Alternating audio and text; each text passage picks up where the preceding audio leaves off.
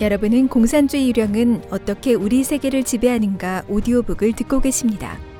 이 책은 공산당에 대한 9가지 평론 시리즈를 발간한 에포크 타임스 편집부가 출간했습니다.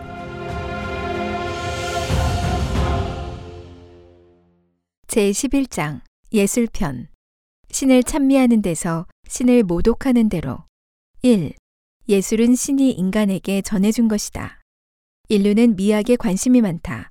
따라서 신을 믿는 사람은 지극히 아름다운 것이 모두 천국 세계에서 왔음을 안다. 뛰어난 예술은 모두 천국의 미를 모방해 인간 세상에 전시한 것이다. 일부 예술 용어는 그와 관련된 신의 이름에서 직접 따왔다. 만약 어느 예술가가 신에게서 계시나 영감을 받을 수 있다면 그는 그 영역에서 걸출한 인재가 될 것이다. 르네상스 시기의 예술대가들은 독실한 신앙심으로 신을 찬양하는 작품을 창작했다. 그들의 바른 생각과 아름다운 선행은 신의 인정과 은총을 불렀다. 다빈치, 미켈란젤로, 라파엘로 등 르네상스 중기의 예술가들이 이 부류에 속한다. 기법상에서 그들은 이전 시대는 물론 동시대 예술가들의 수준을 훨씬 뛰어넘었고 회화, 조각, 건축 등 그들이 남긴 부류의 명작은 수백 년간 인류 예술의 교과서가 됐다. 이런 작품들을 통해 후대 예술가들은 순정한 예술 기법을 배울 수 있을 뿐만 아니라 일반인도 신의 존재와 사랑을 느낄 수 있다. 인류가 그들의 예술성과 정신을 잘 보존해 신과 연계를 유지할 수 있다면 설사 도덕이 타락하더라도 전통과 구원의 길로 되돌아갈 희망이 있다. 음악도 마찬가지다. 독일의 어느 극장에는 이런 말이 전해진다. 바흐는 우리에게 신의 언어를 주었고 모차르트는 신의 웃음을 주었으며 베토벤은 신의 불꽃을 줬다. 신은 우리가 언어를 사용하지 않고도 기도할 수 있도록 음악을 줬다. 바흐는 평생을 신을 공경하고 찬미했을 뿐만 아니라 이것을 최고의 창작 원칙으로 삼았다. 바흐의 모든 중요 악보에는 SDG란 세 글자가 적혀 있다. 이는 솔리 데오 글로리아의 약자로 신에게 영광을 돌린다는 뜻이다. 이는 예술가가 표현할 수 있는 가장 높은 경지, 즉 신의 계시를 받아 천국 세계의 사물을 우리 물질 공간에 표현한 것이다. 인류 역사상 위대한 회화와 조각, 고전 음악 중에서 가장 걸출한 것은 모두 신을 믿는 사람이 창조했고 그것은 모두 인류 예술의 최고봉이 됐다. 예술에서 가장 중시하는 세 가지 요소는 모방, 창조, 소통이다. 예술 창작은 모두 주제를 중심으로 진행되는데 이 주제는 작가가 시, 회화, 조각, 사진, 소설, 연극, 무용, 영화 등의 예술 형식을 통해 표현하고자 하는 모종의 정보다. 예술가는 이 주제를 독자나 청중 혹은 관객에게 전달하는데 이 과정이 바로 소통이다. 다시 말해 청중과 관객에게 작가의 사상을 전달하는 것이야말로 예술 창작의 목적이다. 소통의 목적을 달성하기 위해 예술가는 모방 능력이 뛰어나야 한다. 모방 대상은 신의 세계나 인간 세계일 수도 있고 악령의 세계일 수도 있다. 예술가는 모방의 토대 위에 창조를 더하고 또 모방 대상에서 더욱 깊고 본질적인 요소를 포착해내 예술가의 표현력과 소통 능력을 높인다. 만약 어떤 사람이 신에 대한 경건한 믿음과 고상한 도덕을 지니고 있다면 신은 그에게 창작의 영감을 불어넣어 줄 수 있다. 그가 창작한 작품은 신성하고 순수하고 아름다워 본인은 물론 관객과 사회에 유익할 것이다. 반대로 도덕을 버리고 마성을 방종하면 공산주의 악령과 사탄, 그리고 그것이 통제하는 저급한 영체와 썩은 귀신이 빈틈을 타고 들어와 추악한 형상, 그리고 저급한 악령의 세계를 표현하게 하는데 이런 작품은 창작자 본인은 말할 것도 없고 관객과 사회 전반에 해악을 끼칠 것이다. 우리가 이 점을 안다면 정통 예술의 가치를 이해하기가 어렵지 않다. 동서양을 막론하고 신이 전한 문화예술은 다양한 신과 인류 문명을 연결하는 통로가 돼 아름다움, 선량함, 광명, 희망 등의 정보를 전달했다. 그러나 공산주의 악령이 사람을 조종해 만들어낸 각종 변이된 예술은 사람을 신에게서 멀어지게 하고 악령과 가까워지게 한다. 2. 예술은 인류에게 거대한 영향을 미친다. 위대한 예술 작품은 문명을 계승하고 도덕을 함양하며 지식을 전파하고 정서를 도야하는 작용을 한다. 따라서 동서양을 막론하고 주요 문명은 모두 숭고한 지위를 지닌다. 고대 그리스의 수학자이자 철학자인 피타고라스는 음악의 신비는 천체가 보여주는 조화의 수를 모방하고 우주의 조화를 반영하는 데 있다고 했다. 중국인들도 비슷한 관점을 갖고 있다. 사기 율서와 악서에 천지의 수를 모방해서 음악과 오행을 대응시키고 악기를 제작한다는 기록이 있다. 그래야 음악이 천지와 조화를 이룰 수 있음이니 달리 말하면 대학이 천지와 동화할 수 있다는 것이다. 이러한 음악은 선악이나 봉황 같은 신조를 불러들일 뿐만 아니라 신선도 청할 수 있다. 공자는 일찍이 주나라는 하은 두 나라를 본받아 문화가 찬란하니 나는 주나라를 따르겠노라 라고 한 바 있다. 공자는 주공이 예와 악으로 나라를 다스린 것을 숭배했기 때문이다. 순임금이 오현의 검은고를 만들어 남풍의 시를 노래하니 천하가 다스려졌다고 한 말 역시 순수하고 바른 음악이 사람을 교화하는 작용을 한다는 것을 설명한다. 당태종 이세민은 진왕이었을 때 류무주를 평정한 공을 기리기 위해 군중에서 지은 악곡인 진왕파진악으로 주변 오랑캐들을 굴복시켰다. 신당서 기록에 의하면 현장이 경전을 얻으러 서역에 갔을 때 멀리 중천 축의 계일왕 시라일다가 현장에게 당신 나라 임금은 진왕파 진학을 만들었으니 성인이요 라고 했다.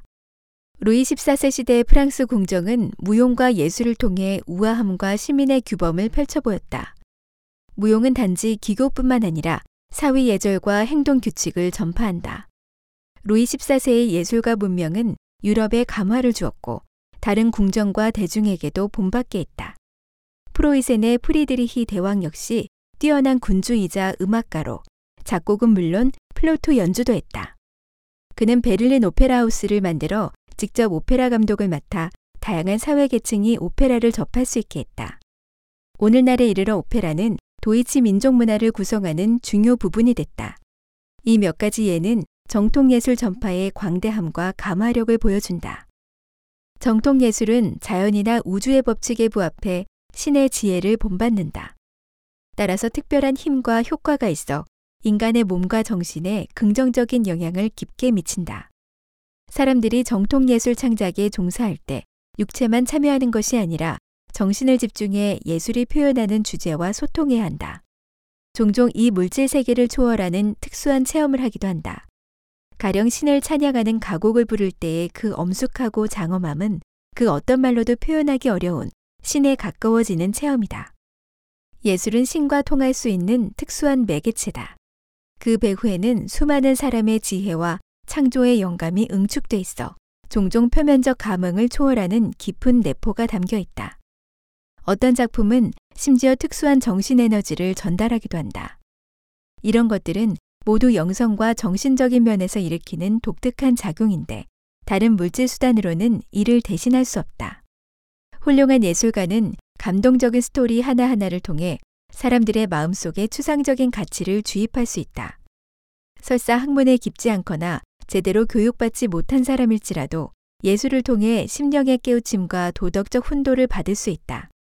전통사회에서는 십이선악에 대한 인식이 뚜렷했는데 서양에서는 인어공주나 백설공주 등의 동화를 통해었고 중국에서는 4대 고전 명작, 삼국연의, 소호전, 서유기, 홍루몽이나 이야기 강설, 연극 등을 통해 얻었다. 또 천국 세계를 표현한 그런 작품에서 우리는 신의 위대함을 느끼고 신에게 귀의하고 싶은 소망을 가지게 된다. 물론 좋지 않은 가치관이 예술을 통해 무의식적으로 사람들에게 영향을 미칠 수도 있다. 시나리오 작가 로버트 메키 교수는 자신의 저서 스토리에서 모든 효과적인 이야기는 우리에게 가치를 판단하는 생각을 전달하는데 이 사상은 우리 영혼의 쐐기처럼 바뀔 수 있다. 어떤 이야기는 설득력이 너무 강력해서 도덕적으로 불쾌하다고 여길지라도 우리는 여전히 그것이 전달하는 가치를 믿을 수 있다고 했다. 예술은 정반, 긍정과 부정 두 측면에서 모두 인류의 도덕적 가치, 사상과 행위에 큰 영향을 끼칠 수 있다. 이 점은 결코 과장된 것이 아니다. 현 사회에서 우리는 여전히 구체적인 사례를 많이 찾을 수 있다. 모차르트 효과가 전 세계적으로 주목받고 있다. 과학계는 모차르트의 음악이 인간과 동물에 미치는 긍정적인 영향에 관해 연구를 많이 했다. 2016년에 수행한 한 연구에서 모차르트의 음악이 인간의 인지 능력과 행동에 긍정적인 영향을 준다는 사실이 밝혀졌다. 하지만 더 놀라운 것은 모차르트의 음악을 거꾸로 틀면 완전히 역작용을 일으킨다는 점이다. 이는 쉔베르크의 정해진 선율 없이 연주하는 곡의 형태인 무조성 현대 음악이 일으키는 작용과 아주 흡사한데 바로 부정적인 영향을 끼친다는 것이다. 로큰롤은 무조 음악보다 부정적인 영향을 더 크게 미친다. 비슷한 규모의 두 도시를 비교 연구한 자료에 따르면 로큰롤 음악을 많이 방송한 도시는 미혼모, 학교 중퇴, 청소년 사망, 범죄 등이 정상적인 음악을 튼 도시에 비해 50% 정도 높았다. 조사를 진행한 연구원은 많은 로큰롤이 자살을 미화한다면서 로큰롤의 부정적인 멜로디와 사람을 우울하게 만드는 가사가 자살을 부추긴다고 볼 수 있다. 젊은이들이 로큰롤 음악을 많이 듣고 자살하는 것은 엄연한 사실이다 라고 했다. 또한 로큰롤 가사에서 묘사한 자살 방법을 모방하는 청소년이 적지 않고 로커가 우울증이나 약물 남용에 빠지거나 심지어 자살하는 것도 보편적인 현상이라고 했다. 이외에 널리 알려진 부정적인 예로 나치 선전 영화 의지의 승리가 있다. 이 선전물은 예술 기법이 뛰어났다. 웅장한 장면과 힘은 그 배후에서 전달하는 정신적 힘을 관객들에게 느끼게 했고 최초로 도입한 촬영 기법과 다양한 선진 기술은 후대 영화에 영향을 미쳤다. 이 영화는 히틀러와 나치 독일을 선전하는 역할을 충실히 이행함으로써 가장 권위 있는 선전 영화로 손꼽히게 됐다. 2003년 영국 일간지 인디펜던트는 논평에서 의지의 승리는 수많은 사람을 홀려 경멸해야 할 나치즘을 찬양하게 하고 나치당이 세계적으로 큰 지지를 얻도록 한 것은 틀림없는 사실이다. 라고 했다. 예술의 거대한 힘을 이해하면 전통 예술이 왜 중요한지, 그리고 악령이 왜 인류 예술을 변이시키려 하는지 똑똑히 알 수 있다. 3. 공산주의 악령이 예술을 파괴하고 이용하다. 예술이 사회를 크게 변화시킨다는 것은 부정할 수 없는 사실이다. 따라서 공산주의 악령이 예술을 사회 공학의 중요 수단으로 삼아 이용하고 통제한다는 것 또한 전혀 놀라운 일이 아니다. 1. 공산국가의 예술 이용과 통제. 공산국가는 예술의 힘을 잘 알기에 모든 예술 형식을 세뇌 수단으로 만들어버렸다. 중국 공산당의 가수나 배우가 장군으로 불리는 데 대해 많은 사람이 군사훈련이나 전투를 지휘한 적도 없으면서 장군은 무슨 장군이냐고 비꼰다. 사실 중국 공산당은 이런 예술가들이 공산주의 사이비 교리를 보급하고 수호하는 작용이 군대 못지않게 크다고 보기 때문이다. 이런 의미에서 그들에게 계급을 주는 것은 공산당의 원칙과 일치한다고 할 수 있다. 이는 마오쩌둥이 우리는 또 문화 군대를 보유해야 한다. 이것은 우리 스스로를 단결시키고 적을 물리치는데 필수적인 군대다. 라고 한 것과도 일맥상통한다. 이처럼 대뇌적으로 일으키는 선전과 세뇌작용은 군대가 수행할 수 없는 것이다. 공산국가의 문예 공연은 국민이 공산당 치하에서 겪는 고통을 잊게 하고 공산당에 대한 충성심을 고양하는데 없어서는 안 될 수단이 됐다. 거액을 들인 중국 공산당의 베이징 올림픽 개막식, 북한의 대형 집단 체조 아리랑 공연, 구소련의 발레단 등은 모두 예술 형식으로 당에 복무하기 위해 조직됐다. 2011년 9월 중국 공산당 문화부는 미국 워싱턴 DC 케네디 예술센터에서 소위 중국 한나라의 예술이라는 중국 문화절 행사를 시리즈 형식으로 거행했다. 그들은 기어이 이 국제적인 무대에 계급 간 증오와 공산 폭력 혁명을 선양하는 발레극 홍색 낭자군을 올려 외국인들을 세뇌했다. 만약 신성이 충만한 예술이나 인류의 전통 가치를 널리 알리는 예술이 동시에 펼쳐진다면 공산당의 예술은 그 마성이 곧바로 간파돼 사라지거나 세뇌 효과를 잃을 것이다. 이것이 바로 모든 공산국가의 예술과 출판 분야를 엄격하게 통제하는 검열제도가 존재하는 이유다. 2. 전위예술 배후의 공산주의 악령. 고전 예술은 수세기에 걸쳐 이어져 내려왔다. 하지만 이런 전통은 20세기에 들어와 갑자기 중단됐다. 급진적이고 전위적인 주의, 이른바 전위주의에 잇따라 대체되면서 빠르게 변이됐기 때문이다. 예술가 로버트 플로크작이 웅대하고 감동적이고 아름다운 것은 새로운 것, 이질적인 것, 그리고 추한 것으로 대체됐다고 한 것처럼 예술의 표준은 표준이 없어질 정도로 떨어졌고 다만 뒤틀린 자기 표현만 남았다. 인류는 미학의 보편적 가치를 잃었다. 이 모든 새로운 예술 운동이나 주의의 근원을 되짚어 보면 모두 공산주의 사조와 밀접한 관련이 있다.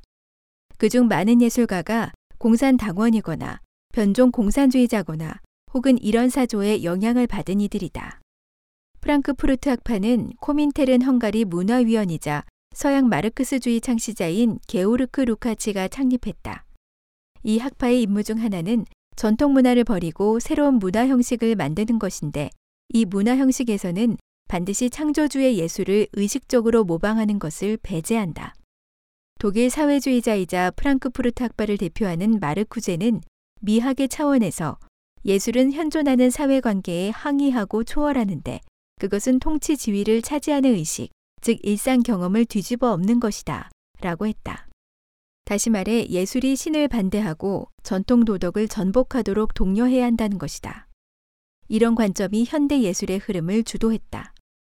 프랑스 사실주의 화파를 창시한 귀스타브 크루베는 파리 코민의 참가자 중 한 명이었다. 그는 코민 위원과 급진적인 예술가 연맹의 위원장으로 선출됐다.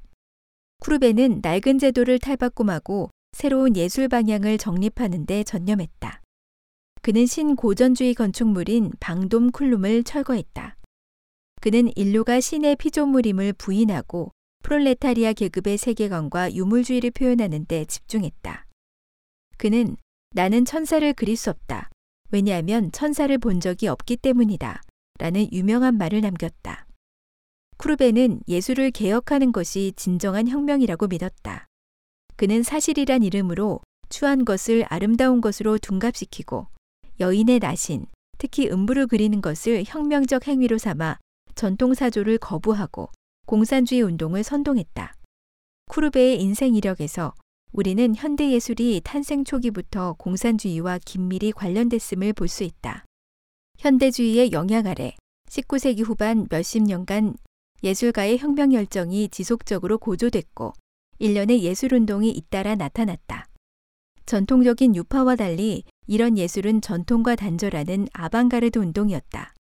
아방가르드란 단어는 사회주의 학자들이 예술 이론에 처음 사용했는데 정치 혁명에 걸맞는 문화사조로 삼았다. 19세기 말 악마가 배치한 인상파가 등장했다. 이때부터 현대 예술가들은 전통 회화 기법에서 요구하는 비율, 구조, 투시, 명암 등을 고려하지 않고 주관적인 감각을 탐색해 반영하기 시작했다. 신인상파와 후기 인상파가 잇따라 나타났는데 조르주 쇠라와 빈센트 반 고흐가 각각 이 유파를 대표한다. 이 두 사람은 모두 사회주의 정서를 지니고 있다. 심한 알코올 중독자였던 고흐는 말년에 정신병을 얻었는데 그의 그림은 마치 마약에 중독된 사람이 바라보는 세상 같다. 예술 작품은 창작자와 관객이 소통하는 매개체이며 작품 속에는 창작자가 전달하려는 정보가 있다. 르네상스 전성기 예술가들이 관객에게 전달한 것이 오로지 선과 미였다면 현대파 예술 작가들이 전한 것은 음침하고 부정적인 것들이다.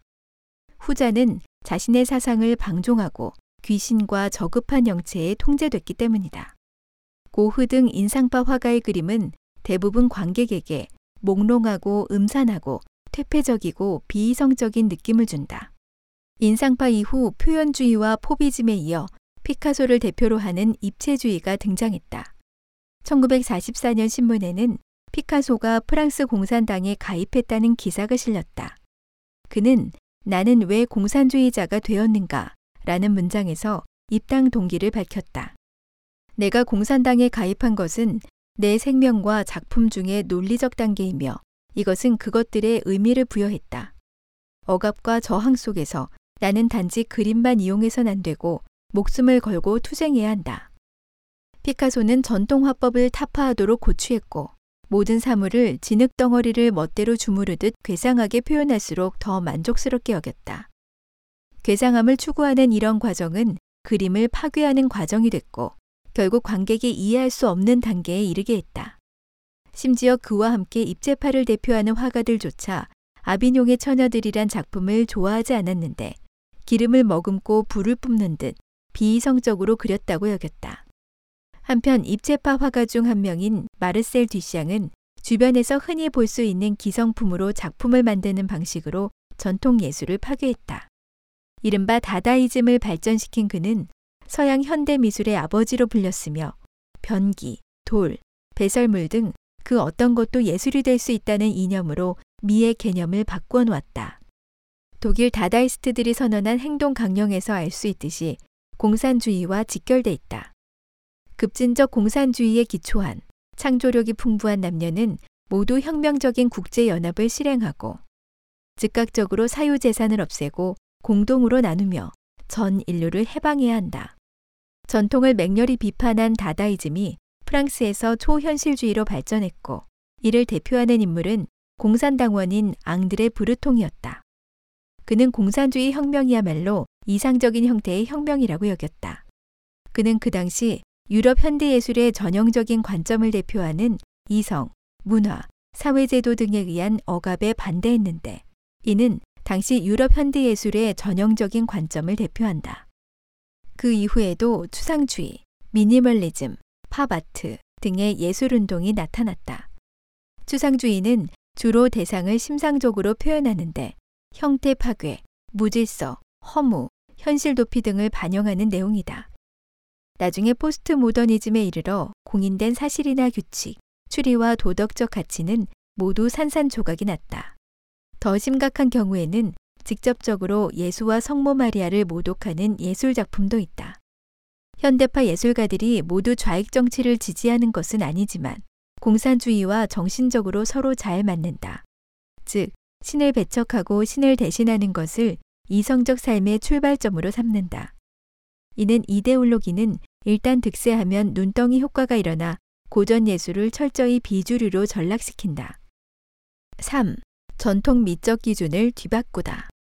각종 현대 예술이 출현해 전통 미학을 철저히 뒤엎음으로써 추한 것을 아름다운 것으로 여기고 심지어 눈뜨고 볼 수 없을 정도로 천박하고 반도덕인 것을 찬미하는 세상이 됐다. 1917년 마르셀 듀샹은 샘이란 제목을 붙인 소변기를 뉴욕 독립미술가전에 출품했다. 비록 주최 측이 거절해 전시할 수 없었지만 이 혐오적인 작품은 오히려 후대의 여러 미술가들에게 독창성이 있다고 인정받았다. 이 시대에 이르러 이젤 페인팅은 전례 없이 부정되고 설치 미술이 뒤이어 등장했다.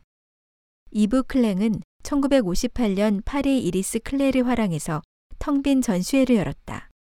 작품은 화랑 내부를 온통 하얗게 칠한 다음 텅 비워놓은 것이다.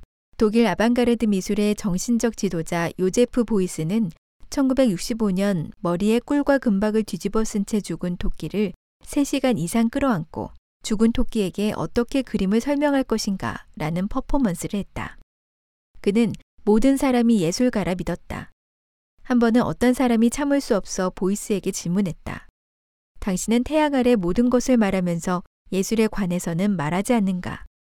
보이스는 평온하게 나는 태양 아래 모든 것이 다 예술이라고 본다고 했다. 모더니즘 예술을 대표하는 피에로 만초니는 1961년 자신의 대변을 작은 깡통 90개에 넣어 예술가의 똥이라는 제품으로 출품했다. 2015년 그 중 하나가 런던에서 18만 2,500파운드, 약 2억 7천만 원에 팔렸는데 이는 당시 같은 무게의 금값보다 수백 배 비싼 금액이었다. 그는 또 발가벗은 여인의 둔부에 서명한 후 살아있는 조각이란 제목을 붙여 전시회를 연 적도 있다. 또한 발가벗은 몸에 개똥을 칠해 출품한 여교수도 있고 동물의 똥을 멋대로 칠한 작품으로 대상을 수상한 화가도 있다. 중국의 어떤 예술가는 스스로 발가벗고 온몸에 꿀과 생선기름을 발라 파리가 달라붙게 했다. 이런 퍼포먼스는 인간의 생명이 천하고 추하며 역겹다는 느낌을 준다. BBC의 다큐멘터리 베이징 스윙스는 중국의 극단적인 예술을 다뤘는데 이 영상 중에는 한 행위예술가가 죽은 아기의 시신을 먹는 공연도 있다. 이 프로그램의 진행자 월드마 자누스작은 중국은 지금 전 세계에서 가장 황당하고 어두운 예술을 만들고 있다고 평했다. 사실 이는 사람이 마성을 추구한 결과다. 소위 현대 예술의 더럽고 메스껍고 후한무치함은 이미 인류가 심리적으로 감당할 수 있는 한계를 뛰어넘었다. 아방가르드의 전통 미학에 대한 파괴 행위는 바로 예술 분야의 문화 대혁명이다. 이러한 추세는 모더니즘 예술가들에게 물 만난 물고기처럼 신명나는 살판을 제공했지만 전통 기법에 충실하고 전통 가치를 고수하는 화가와 조각가들에게는 활동 무대는 물론 생존 공간마저 사라지게 하는 작용을 했다. 1922년 영국 빅토리아 풍의 근엄하고 사실적인 신고전주의 양식 화가 존 윌리엄 고드워드는 피카소 화풍을 존중하는 미술계에서 차별 대우를 받다가 자살했다. 죽기 전에 그가 남긴 말은 세상은 나와 피카소를 동시에 포용할 만큼 크지 않다는 것이었다. 악령이 음악을 부패시킨 방식도 이와 유사한 수단을 채용했다. 정통 음악은 이론과 규범에 따르며 음률과 음률에 따라 생기는 각종 음색과 음계는 조화로운 자연 법칙에서 유래한 것이다. 신이 창조한 우주는 조화로운 바, 사람은 그 조화를 감상함으로써 미적 감각이 생길 수 있는데 이는 사람도 신이 창조했기 때문이다. 현대파의 무조 음악은 음계, 화음, 선율 등 음악의 전통 요소를 배척하며 구성에 규범이 없다. 이는 신이 전한 고전 음악을 부정하는 것이다. 무조 음악과 우주의 조화는 대립적이다. 이는 일반 청중이 현대 음악을 듣기 거북해 하는 이유다.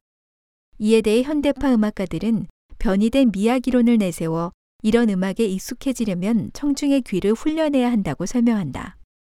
현대파 음악의 기틀을 다진 아놀드 쉔베르크는 무조 음악의 기초 위에 소위 12음 기법을 적용해 반전통적 음악인 12음 음악을 창조했다.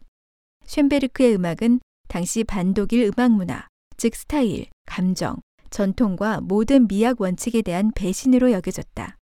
그의 음악은 당시 독일인에게 코카인으로 불렸다.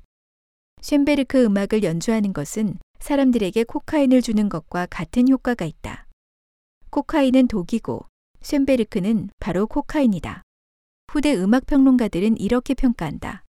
쉔베르크의 위대한 업적 중 하나는 바로 그가 죽은 지 50년이 지났음에도 지구상의 그 어떤 콘서트 홀도 텅 비게 만들 수 있다는 것이다. 쉔베르크의 파격적인 음악을 널리 인정받게 한 것은 프랑크푸르트 학파의 아도르노의 음악 이론이다. 아도르노는 1949년 쓴 현대 음악 철학에서 쉔베르크의 12음 음악이 음악 창작 발전의 정점에 도달했다고 철학 이론으로 논증했다. 후대 현대파 음악 창작자와 비평가들이 쉔베르크의 12음 음악을 널리 받아들이게 하는데 길을 닦아줬다. 이후 많은 사람이 쉔베르크를 모방함으로써 아방가르드 음악에 거대한 추진작용을 일으켰고 음악계에도 큰 영향을 미쳤다. 현대파 음악이 전통을 파괴한 후 아방가르드 예술은 로큰롤을 이용해 고전 음악이 사람들의 생활 중에서 차지하던 위치를 대신했다. 미국 공산당 음악 이론의 선구자인 시드니 핑케스타인은 공개적으로 고전 음악과 대중 음악의 경계를 타파할 것을 요구했으며 이는 강렬한 리듬의 로큰롤 음악이 미국에 침투해 고전 음악과 전통 음악의 입지를 크게 약화시키는 결과를 낳았다. 로큰롤은 하모니가 조화롭지 못하고 멜로디가 불규칙해 마치 공산주의 투쟁 철학처럼 비트, 감정 충돌, 모순으로 가득 차 있는 것이 특징이다. 사기에는 도덕에 부합하는 소리라야 비로소 음악이라 칭할 수 있다는 말이 있다. 하지만 로큰롤 음악가의 삶과 창작의 주요 테마는 성, 폭력과 마약이다. 로큰롤 음악 이후 미국에서는 랩과 힙합 등이 나타나 한 세기를 풍미했다. 랩은 욕설, 마약, 폭력, 상스러운 말 등으로 전통 사회에 대한 반발을 표현했다. 도덕이 전반적으로 미끄러져 내려감에 따라 과거에는 비주류 문화로 취급받던 이런 예술 형식이 주류 예술로 떠받들어지고 예술의 전당에도 입성했다. 앞에서 우리는 주로 미술과 음악이 처한 현 상황에 대해 언급했다. 사실 현대파 예술의 영향으로 예술계 전체가 큰 충격을 받았다. 특히 전통적인 창의력, 수법, 기교 부분에서 전통과 괴리 현상이 나타났다. 조각, 건축, 무용, 패션, 디자인, 사진, 영화 등도 마찬가지다. 현대 예술에 종사한 사람 중 상당수가 공산 이데올로기의 영향을 강하게 받았다. 예를 들면 현대 무용의 창시자 이사도라 덩컨은 양성애자이자 무신론자였다. 그녀는 발레를 추하고 반자연적이라며 반대했다. 그녀는 학생 100명과 함께 인터내셔널가를 주제로 모스크바에서 레닌을 위해 공연하기도 했다. 이런 것들이 세상에 존재하고 트렌드를 형성하고 심지어 주류가 될 수 있었던 것은 공산주의 양령이 예술계에서 그들의 대리인을 통해 신이 전한 예술을 파괴한 것과 밀접한 연관이 있다. 또한 대다수 사람을 기만해 쓰레기조차도 예술로 받아들이게 하는 논리, 즉 그럴듯한 미학 이론이 뒷받침한 것과도 관련이 있다. 이러한 아방가르드 예술과 전통 예술의 차이를 유심히 살펴보면 르네상스 시기 예술가들은 예술로 신을 찬미했을 뿐만 아니라 아름다움을 통해 마음속에 진과 선을 불러일으키고 도덕을 유지했음을 발견할 수 있다. 반대로 각종 변이된 아방가르드 예술은 르네상스의 모든 업적을 뒤집는데 전력을 다하고 있음을 알 수 있다. 이것들은 사람들을 부추겨 추함을 감상하게 한다. 이런 추함은 마성을 불러일으켜 어둡고 퇴폐적이고 폭력적이고 사악한 생각들이 사람을 주도하게 함으로써 신이 창조한 장엄하고 아름다운 자연, 신성, 도덕, 사회를 해체하고 추악하게 만든다. 심지어 직접 신을 모독하게 함으로써 신과 멀어지게 하고 또 내면의 신성과 전통 가치와도 격리되게 한다. 4. 문학을 이용해 인류 해멸을 꾀하다. 문학은 특수한 예술 장르다. 그것은 언어를 매개체로 신이 인간에게 준 지혜를 전승하고 또 인류의 삶의 경험을 기록한다. 고대 그리스의 고전 서사시 일리아드와 오디세이는 트로이 전쟁 전후의 복잡 다단한 역사 이야기를 생생하게 서술했으며 신과 인간이 함께하며 공동으로 창조한 역사의 장엄한 대서사를 진실하게 그려냈다. 이 서사시는 용기, 관영, 재치, 정의, 절제 등의 미덕을 찬양함으로써 고대 그리스 문명과 전체 서구 문명의 가치관 형성의 중요 원천이 됐다. 문학이 인간에게 미치는 막대한 영향력을 간파한 공산주의 양령은 그들의 인간 대리인과 명성과 부를 추구하고 진상을 모르는 세인들을 조종해 대량의 문학 작품을 만들어 널리 보급했다. 이를 통해 세인들에게 악령의 이데올로기를 주입하고 전통 문화를 훼손하고 도덕을 타락시켜 변이되고 혼탁한 악마의 세상에 적응하게 만들었다. 이렇듯 문학은 악마가 세계를 통치하는 중요한 도구 중 하나가 됐다. 가장 직접적으로 악령의 이데올로기를 주입하는 것은 공산주의를 선전하는 각종 작품이다. 파리 코뮌이 진압된 후 코뮌 위원 외젠 포티에는 인터내셔널가를 만들어 어디에도 위대하신 구원자는 없노라. 신도 황제도 달변가도 라고 기고만장하게 떠들며 세상은 바야흐로 밑바닥부터 뒤바뀌고 라고 큰소리쳤다. 인터내셔널가는 제일 인터내셔널과 제2 인터내셔널 대회 가요이자 중국 공산당의 당가로서 세계 각국 공산주의자들의 집회와 문예 작품에 널리 사용되고 있다. 문학을 통해 민중을 세뇌하기 위해 소련 공산당과 중국 공산당이 채용한 수법은 미술 분야의 그것과는 달랐다. 그들은 문인들에게 전통적인 기법을 채용해 프롤레타리아의 삶과 계급 의식을 표현하고 공산당 이론과 정책을 묘사하게 했다. 예를 들면 소련의 소설 철류, 강철은 어떻게 단련되는가와 중국 공산당의 청춘의 노래, 태양은 쌍간허 위에 비치네 등이 그런 유인데 모두 커다란 선전작용을 일으켰다. 공산당은 이런 스타일의 작품을 가리켜 사회주의 리얼리즘이라고 불렀다. 마오쩌둥은 이런 문예 기능을 개괄해 노동자, 농민, 병사를 위한 봉사, 프롤레타리아를 위한 봉사라고 했다. 이런 유형의 문학이 일으킨 이데올로기 주입 효과는 매우 뚜렷했으며 사람들은 이에 대해 아주 명백히 인지하고 있다. 하지만 공산주의 양령이 문학을 단지 인류를 부패시키는 수단으로만 사용하지는 않았다. 공산주의 양령이 문학을 통해 일으킨 주요 효과를 열거하면 다음과 같다. 첫째, 전통을 파괴한다. 공산주의 양령이 인류를 파멸하는 한 가지 중요한 절차는 신이 사람에게 준 정통 문명을 비방하는 것이다. 중국뿐 아니라 서방에서도 사령은 모두 변이된 사상에 오염된 문인을 이용해 전통 문화를 왜곡하고 모욕하는 작품을 창작해 전파하게 했다. 소위 신문화 운동 기간에 악랄하게 전통을 공격해 유명해진 루시는 중국 역사를 부정적으로 봤다. 그는 자신의 첫 번째 소설 광인일기에서 등장인물의 입을 빌려 중국의 역사에는 두 글자, 식, 인 뿐이라고 했다. 마오쩌둥은 루신을 문화 신군의 가장 위대하고 가장 뛰어난 기수, 중국 문화혁명의 주역이라고 추켜 세웠다. 마오는 또 루신의 방향이 바로 중화민족 신문화의 방향이다 라고 했다. 유럽에서는 1909년 이탈리아 시인 마리네티가 미래주의 선언을 발표해 전면적으로 전통에 반대하고 기계, 기술, 속도, 폭력, 경쟁 등을 찬양했다. 러시아의 시인이자 공산주의자인 마야콥스키는 1913년 대중의 취향에 따귀를 때려라를 발표해 러시아 전통 문학의 취향과 단호히 결별하겠다는 결의를 표명했다. 둘째, 현실 표현이란 구실로 추악함을 표현한다. 문인과 예술가는 문학과 예술을 이용해 추하고 괴이하고 공포스러운 사물이나 장면을 표현하는데 그들이 내세우는 가장 흔한 구실이 바로 현실 표현이다. 그들은 고전 예술은 조화, 우아함, 선명, 절제, 중용, 균형, 보편성, 이상성 등을 강조하지만 현실을 표현할 때에는 반드시 선택과 가공을 해야 하므로 작품은 절대로 실상일 수 없다고 본다. 이런 관점은 사실상 예술의 기원과 기능을 오해한 데서 비롯된다. 예술이 비록 생활에서 나오긴 했지만 예술로 승화하려면 생활 자체를 표현하는데 머물러서는 안 된다. 그러므로 예술가가 창조할 때는 반드시 표현 대상을 고르고 가공할 필요가 있다. 일률적으로 실상만 강조한다면 실제 생활과 예술의 경계를 무너뜨리는 것과 같다.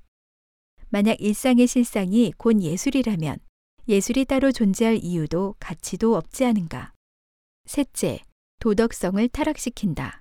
악령은 인간 대리인을 시켜 진실을 표현하는 자아, 자동기술 등을 포함한 그럴듯한 변명을 만들었다. 그 목적은 세인들이 정통적인 도덕 표준을 포기하고 인간 본성의 악한 일면을 방종하게 하려는 것이다. 예를 들면 앞에서 언급한 프랑스 공산당원이자 시인인 브루통은 초현실주의 선언에서 새로운 주장을 했다. 초현실주의는 구두, 기술, 기타 온갖 방법으로 사고의 참된 작용을 표현하려고 하는 순수한 심적 자동주의다. 이성에 의한 일체의 통제 없이 또한 미학적 윤리적인 일체의 선입관 없이 행해지는 사고의 진실을 기록한 것이다. 의식의 흐름과 초현실주의의 자동 창작은 밀접한 관련이 있다.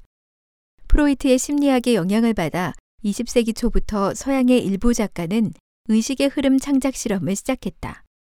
이런 류의 작품은 종종 변변찮은 인물을 중심으로 내적인 독백이나 자유로운 연상 등을 통해 내면의 은밀한 사상 활동을 간단한 스토리로 풀어낸다.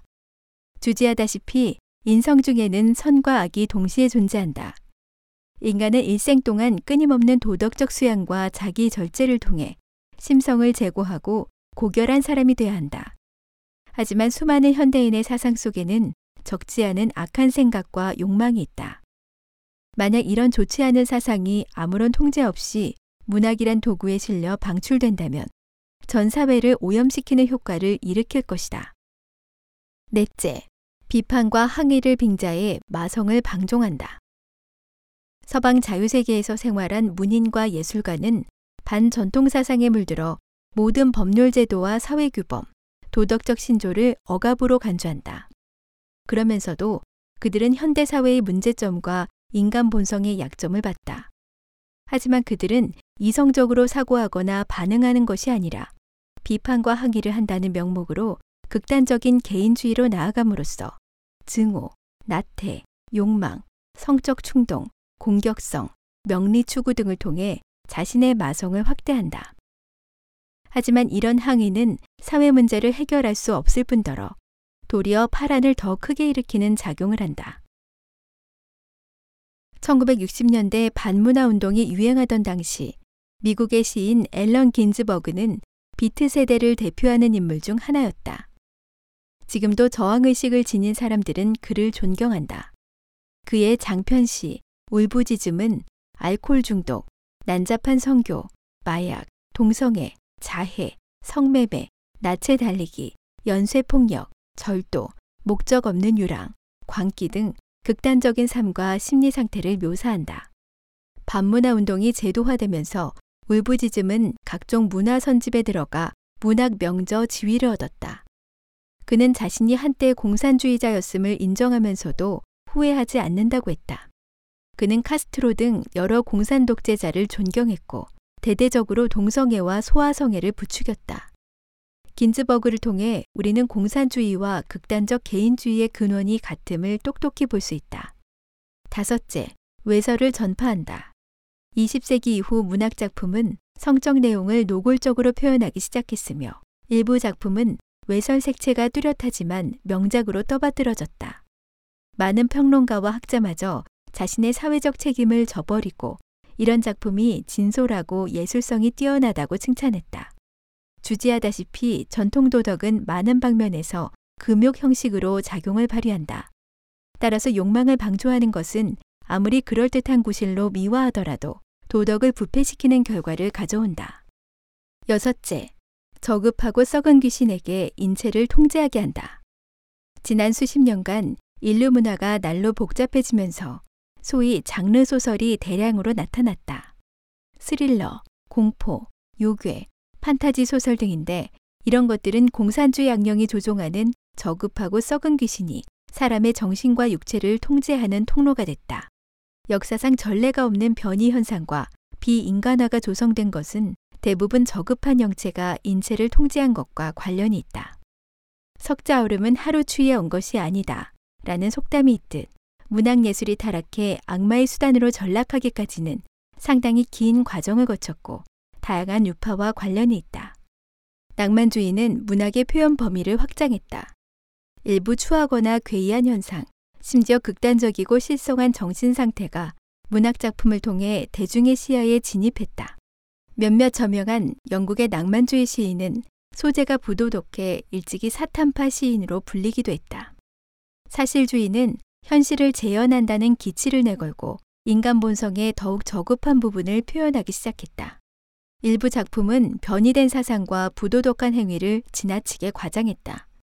한 문학평론가는 사실주의를 네 발을 땅에 딛고 땅 위를 기어다니는 낭만주의라고 평했다.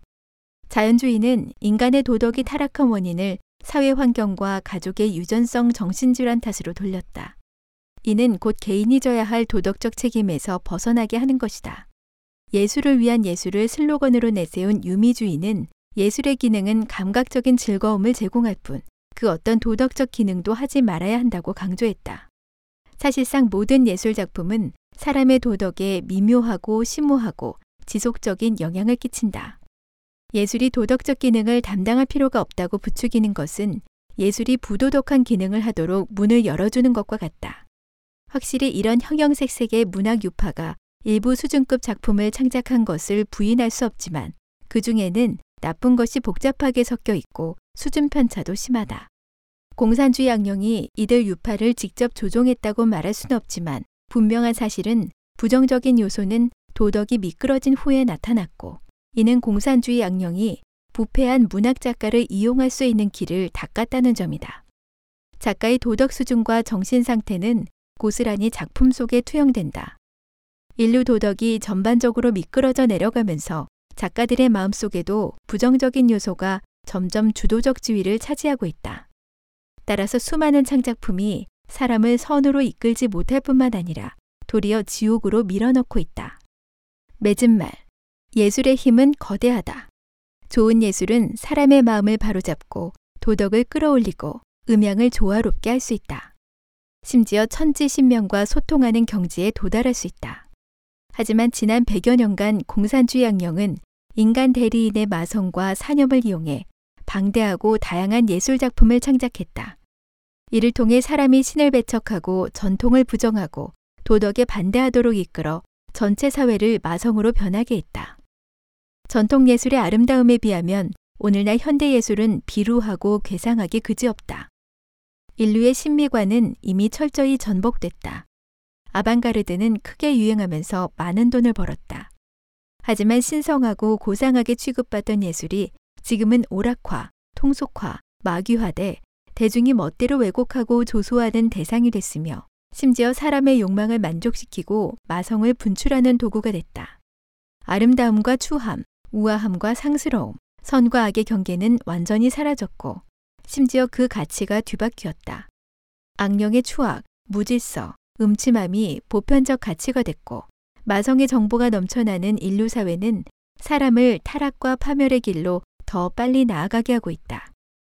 도덕성을 회복하고 신앙과 전통을 되찾아야만 인류는 비로소 예술 부흥의 길로 나아갈 수 있으며 아름답고 신성하고 휘황한 전통 예술을 재현할 수 있다.